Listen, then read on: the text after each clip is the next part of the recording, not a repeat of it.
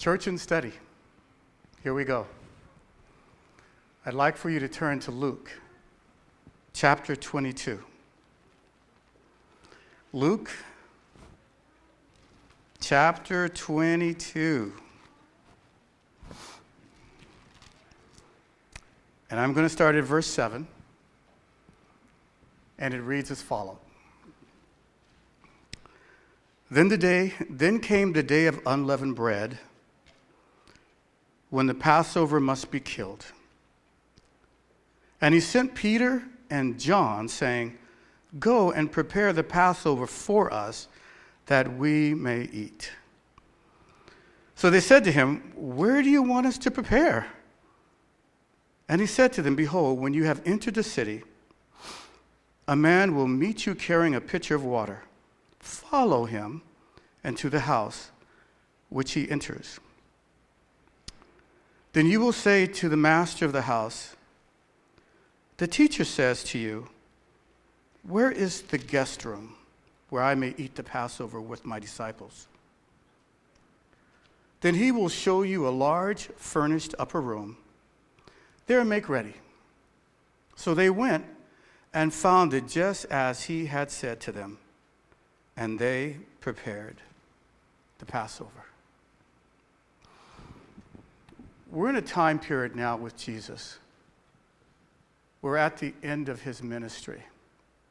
It's been three and a half years since when he started. It's a time of the Passover. This is when the lamb was killed. In Exodus, the blood was placed on the, the, the doorposts and the, and the podiums of the house as the angel passed over, recognizing the blood. That lamb represented Jesus. And this particular day was the beginning of the Passover. So we read verse 14 and 15 when the hour had come, he sat down and the 12 apostles with him. And then he said to them, With fervent desire, I have desired to eat this Passover with you before I suffer. For I say to you, I will no longer eat of it until it is fulfilled in the kingdom of God. Now, we're going to spend a little bit of time on verses 14 and 15. But instead of starting with 14, because I'm going to come back to that, we're going to start with verse 15. As you heard, he says, I will no longer eat of it until it is fulfilled in the kingdom of God. What is it? What needed to be fulfilled? We've heard this language before. If we turn to Matthew chapter 3, here is a story of Jesus at the beginning of his ministry. Verse 13, it see, it reads, Then Jesus came from Galilee to John at the Jordan to be baptized by him. And John tried to prevent him, saying, I need to be baptized by you, and are you coming to me? But Jesus answered and said to him, Permit it to be so now, for thus it is fitting for us to fulfill all righteousness. Then he allowed him. When he had been baptized, Jesus came up, excuse me, immediately from the water, and behold, the heavens were opened to him, and he saw the Spirit of God descending like a dove and alighting upon him. And suddenly a voice came from heaven saying, This is my beloved Son, in whom I am pleased. So we have these two particular times then where Jesus is talking about something that needs to be fulfilled.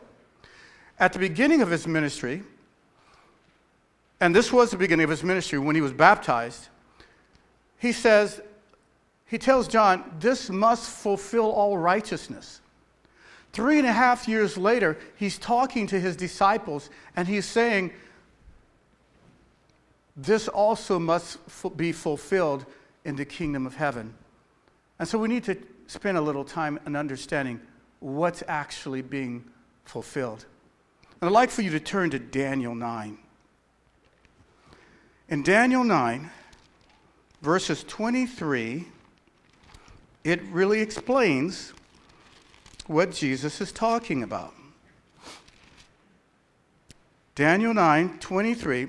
Daniel 9 is the prayer that Daniel gave. You see, he had been studying prophecy. There was a 70 year prophecy that Jeremiah had written. And Daniel was coming to the end of this time period, and it didn't appear like anything was happening. So Daniel turned and he just really agonized his heart to God. There had also been visions that he had received that he didn't really understand in chapter 8. So in verse 23, we pick this up. He says, At the beginning of your supplication, this, by the way, is Gabriel the angel coming to Daniel with the explanation. At the beginning of your supplication, the command went out, and I have, and I have come to tell you, for you are greatly beloved. Therefore, consider the matter and understand the vision. 24. 70 weeks are determined for your people and for your holy city. Now, we are trying to understand 70 weeks determined. In essence, the, the angel was saying that this 70 weeks were determined, or, or, or the God's people would be put on probation. In order for us to understand 70 weeks, we have to understand the principle of a year and a day. So, of course, 70 weeks is 490. I'm sorry, 70 days. I'm sorry, 70 weeks is 490 days. Seven days to a week, seven times 49.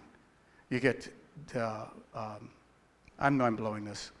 But you, you get 490 days. So a day is equivalent to a year.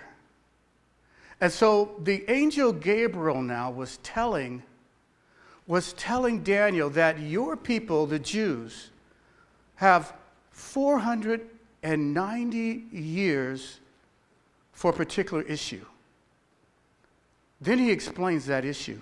He says, to finish transgression, to make an end of sin, to make reconciliation for iniquity, to bring in, everla- bring in everlasting righteousness, to seal up visions and prophecies, and to anoint the most holy.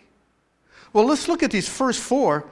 How was God's people going to do anything in regards to finishing transgression, or making an end of sin, or making reconciliation of iniquity? or bringing in everlasting righteousness. God's people couldn't do that, but Jesus could. And so this time period was given to the Jews really to accept Jesus. It was that time period when Jesus was to come on, come scene.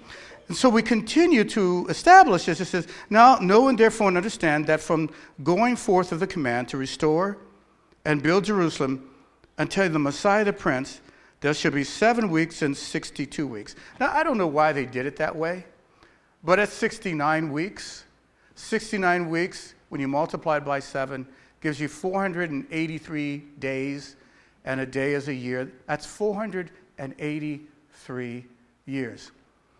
The time that we've established from the restoring of Jerusalem was 457 BC.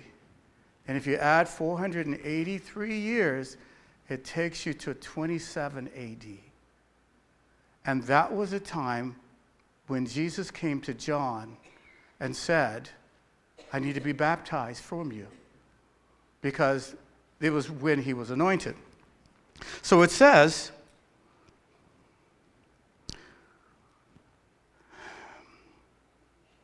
verse 27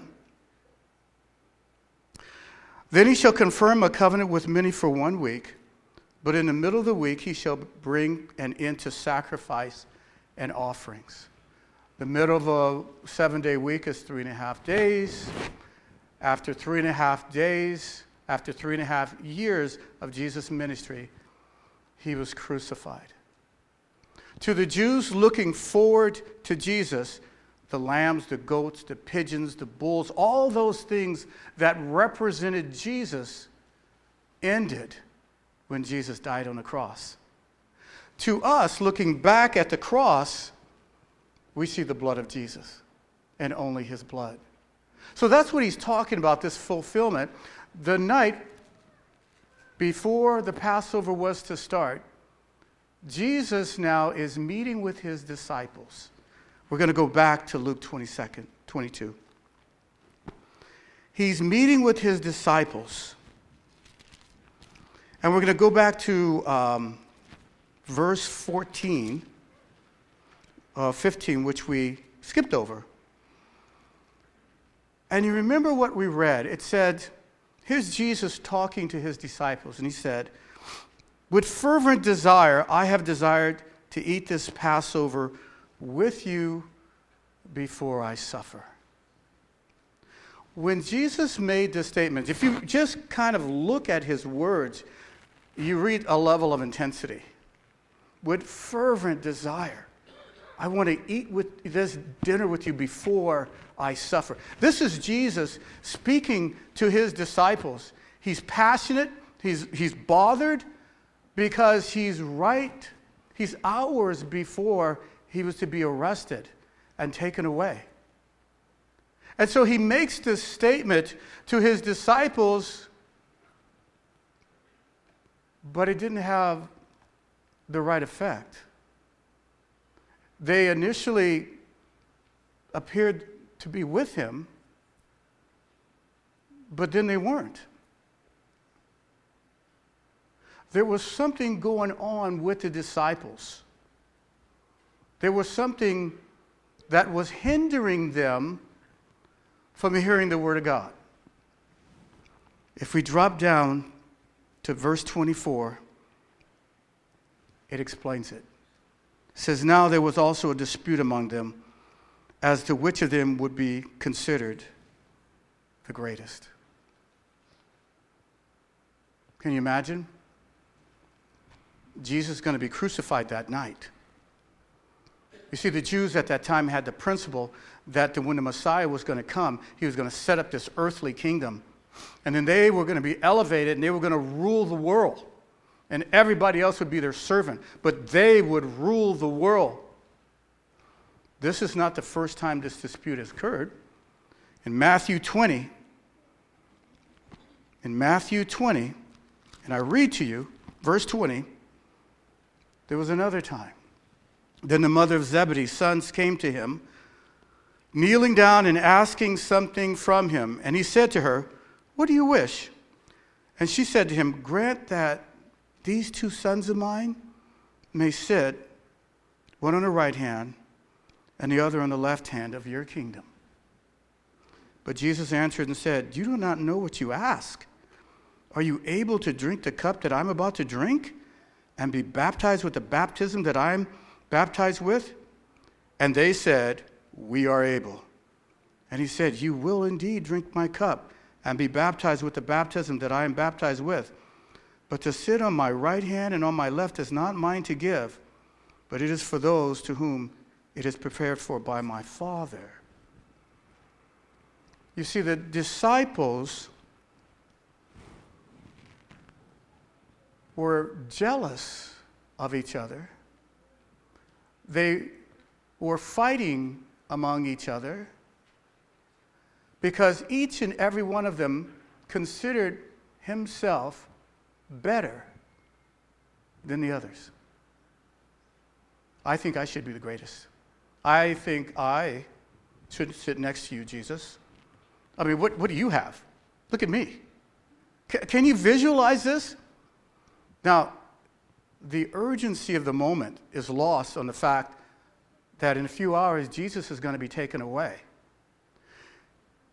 And these men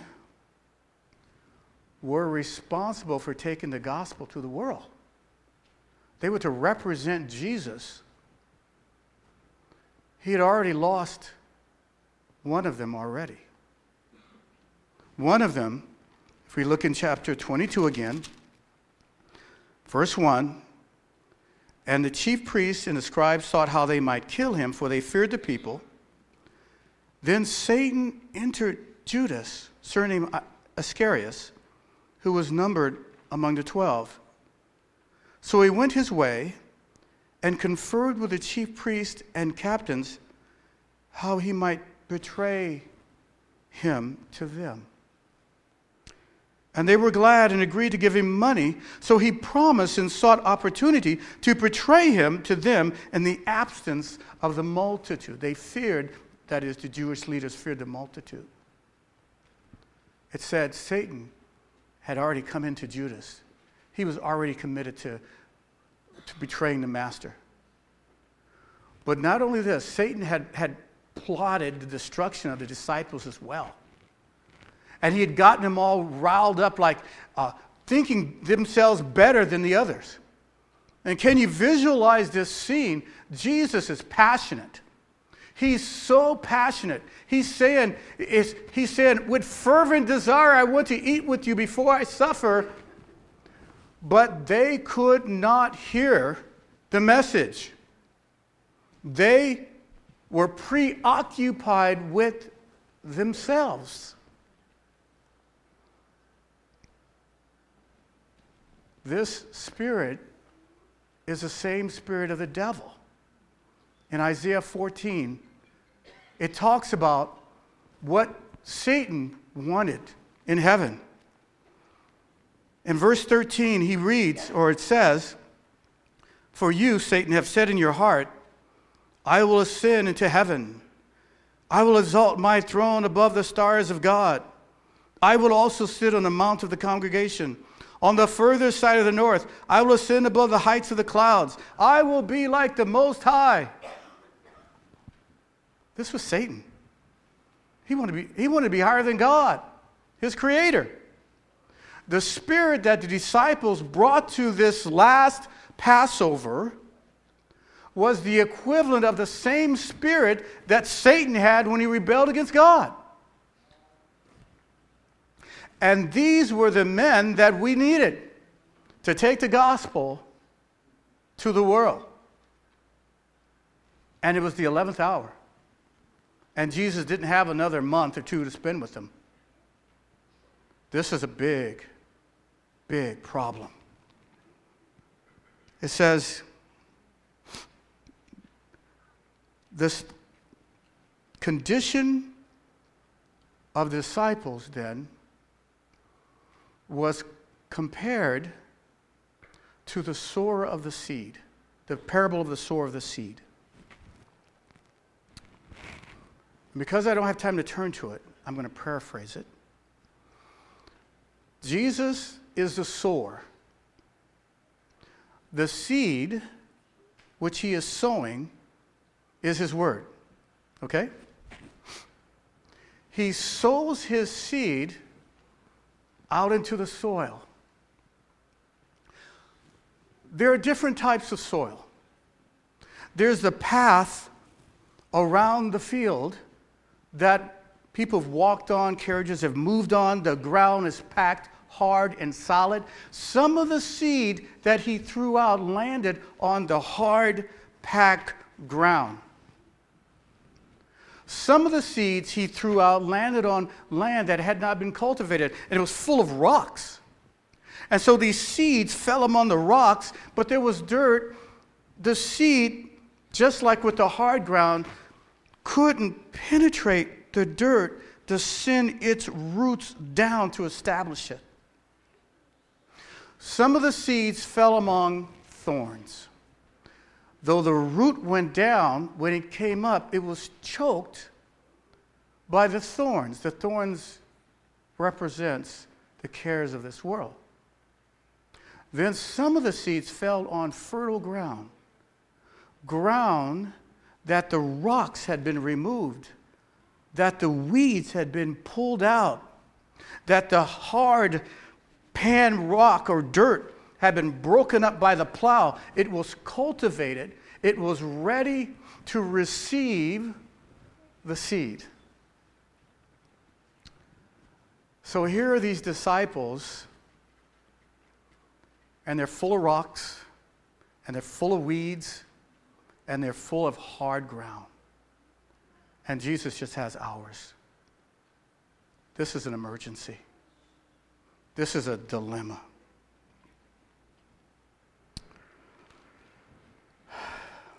There was a variety of different things that helped us put this scenario together. And what I'm talking about, these events that we're talking about. Matthew, Mark, Luke, and John gives us the gospel story.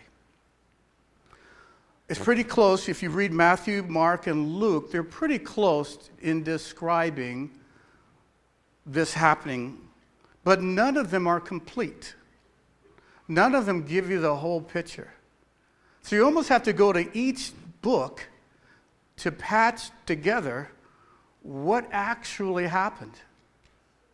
So if you finish re- reading Luke, you're going to miss a part. So, we know that the book of John has four chapters of the conversation that Jesus had with his disciples afterwards, after this happening. The book of John is the only book, really, that talks about the washing of the feet. It is the only book, then, that gives us an idea of what Jesus talked to disciples about that night. And the, the verses that it cover goes from 13, chapter 13 to chapter 17. Now, why am I focusing on this? This information that we have in these verses is the reason why we understand the workings of the Holy Spirit. This is the information that Jesus was giving to his disciples. And you know, it was only the 12 disciples, it was only them. So there was no one else but Jesus and his disciples. This information was just given to them. He starts off by talking about, I and the Father are one. We're one in thought and one in deed. But I want you to understand I'm going to go away. I'm going to leave you. And so I just want you to know before I go that I'm not leaving you by yourself. I'm going to leave you a helper, a comforter. We have several places that he talks about that. We can look in uh, chapter 14, 15, 16, and 17. It says, For if you love me, keep my commandments. I will pray the Father and he will give you another helper that he may abide with you forever. The Spirit of truth, whom the world cannot receive, because it neither sees him nor knows him, but you know him, for he dwells with you and will be in you. I will not leave you orphans, I will come to you. Several times during these chapters, Jesus informed his disciples that he was going away. I'm going to die. I'm going to die. I'm going to go away. But I'm not going to leave you by yourself. I'm going to leave you with a comforter. I'm going to leave you with a helper. And that's the Holy Spirit. He says, verse 19, and a little while longer, and the world will see me no more. But you will see me because I live, and you live, you, but you will live also. Verse 25, he says, These things I have spoken to you while being present with you. But the Helper, the Holy Spirit, which the Father will send in my name, he will teach you all things and bring to your remembrance all things that I say to you. Peace I leave with you, my peace I give to you. Now, here's Jesus now offering his disciples peace. You know what happened when, when they arrested Jesus. What did they do? They scattered, they ran. During the hours while uh, Jesus was in the grave, they huddled together in a room and they were thinking, oh, we had hoped that he was the promised one. Oh, no, he, I couldn't believe he was killed. There was no reason for them to say any of this. For during that time period, during that time period, when Jesus was talking to them, he told them, This is what's going to happen. I, and he says, I tell you this so that you will know and believe. Very frustrating. He tells them, I am the vine, you are the, my father is the vine dresser. Every branch in me does not bear fruit that doesn't fruit, he takes away. And every branch that bears fruit, he prunes that it may bear more fruit. Verse 9 If anyone does not abide in me, he is cast out as a branch and withers, and they gather them together and burn. I meant to go to verse 5. I am the vine, you the branch. He who abides in me and I in him bears much fruit, for without me you can do nothing. He talks about love. He says, This is my commandments. Verse 12, verse 15. This is my commandments that you love one another as I have loved you.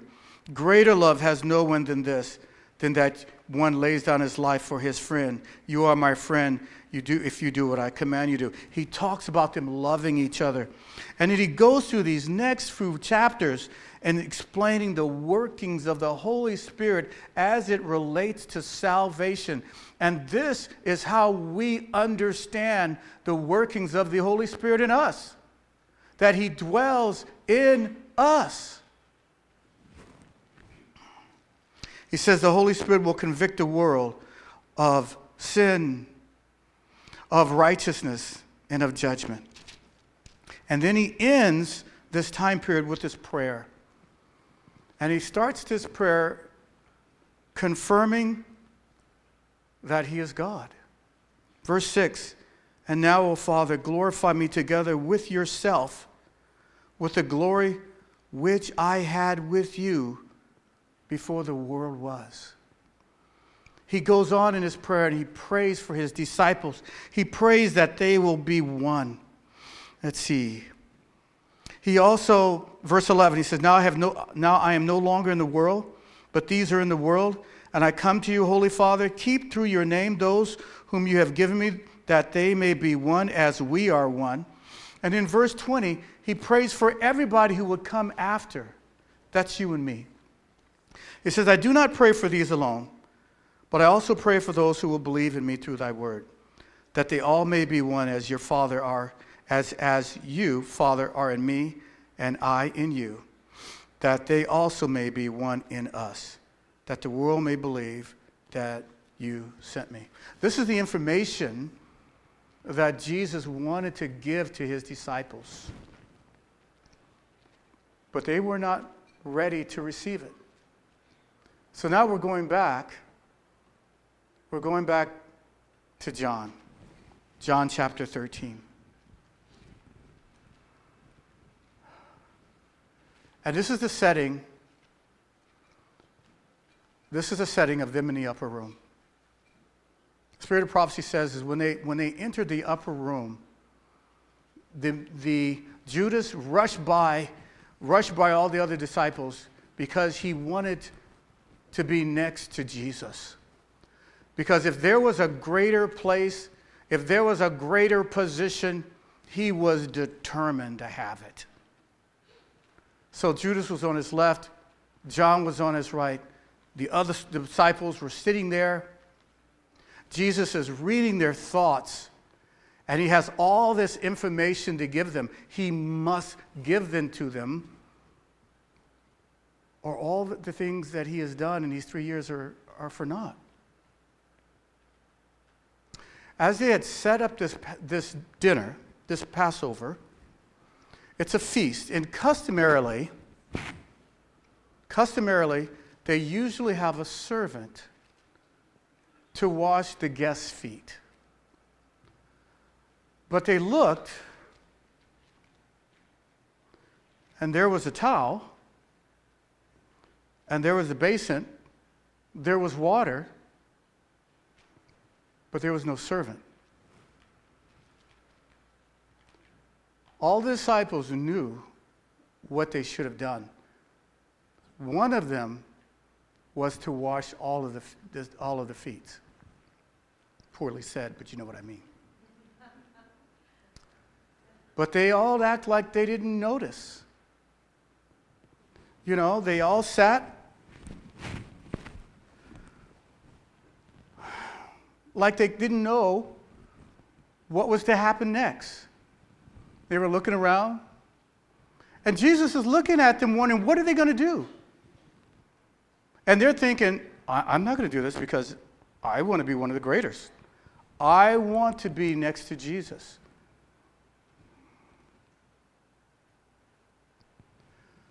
So Jesus gets up.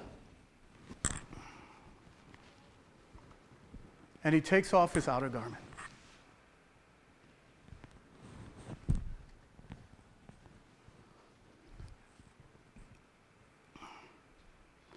The Bible says he girded his waist with a towel.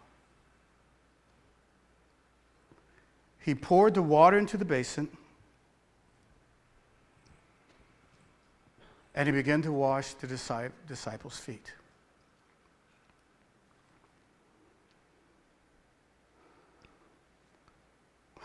We're going to go back to Luke because we got to see how this pans out. It's pretty awesome. Jesus begins to wash the disciples' feet. It's only in John, sorry. I'm back in John.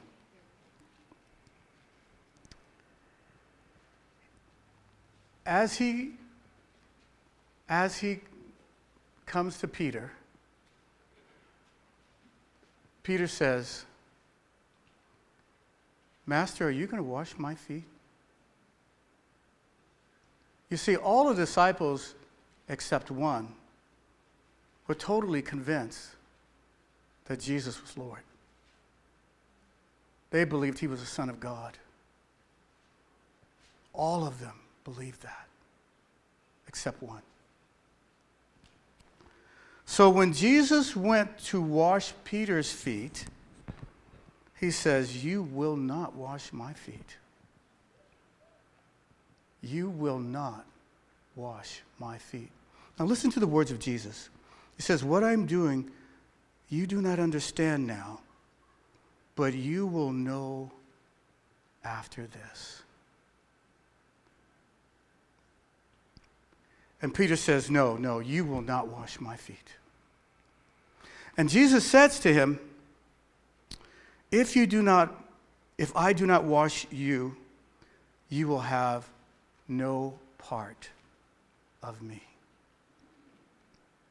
Understand what Jesus was doing at this time.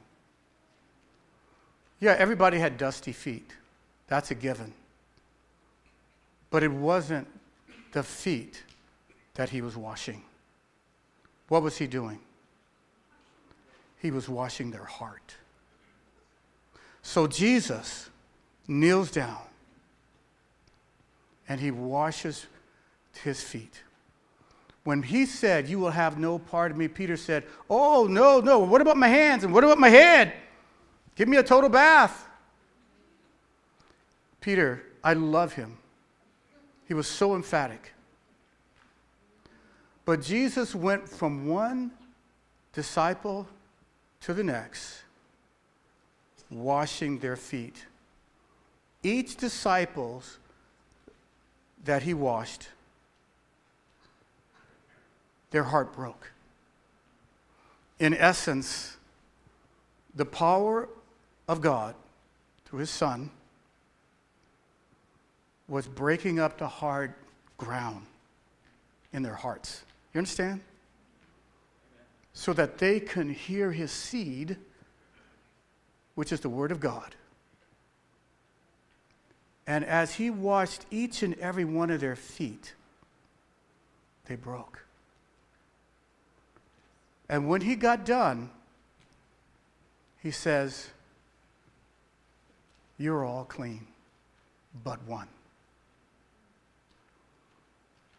When he got done, each disciple, except Judas, gave precedence to everybody else. They humbled their hearts. They became receptive to the Word of God. Now let's read now. Um, so when he had washed their feet, taken his garments, and sat down again, he said to them, Do you know what I have done to you? You call me teacher, some versions say master and Lord. And you say, Well, for so I am. I am teacher and Lord. I am the Son of God. That's what he's saying.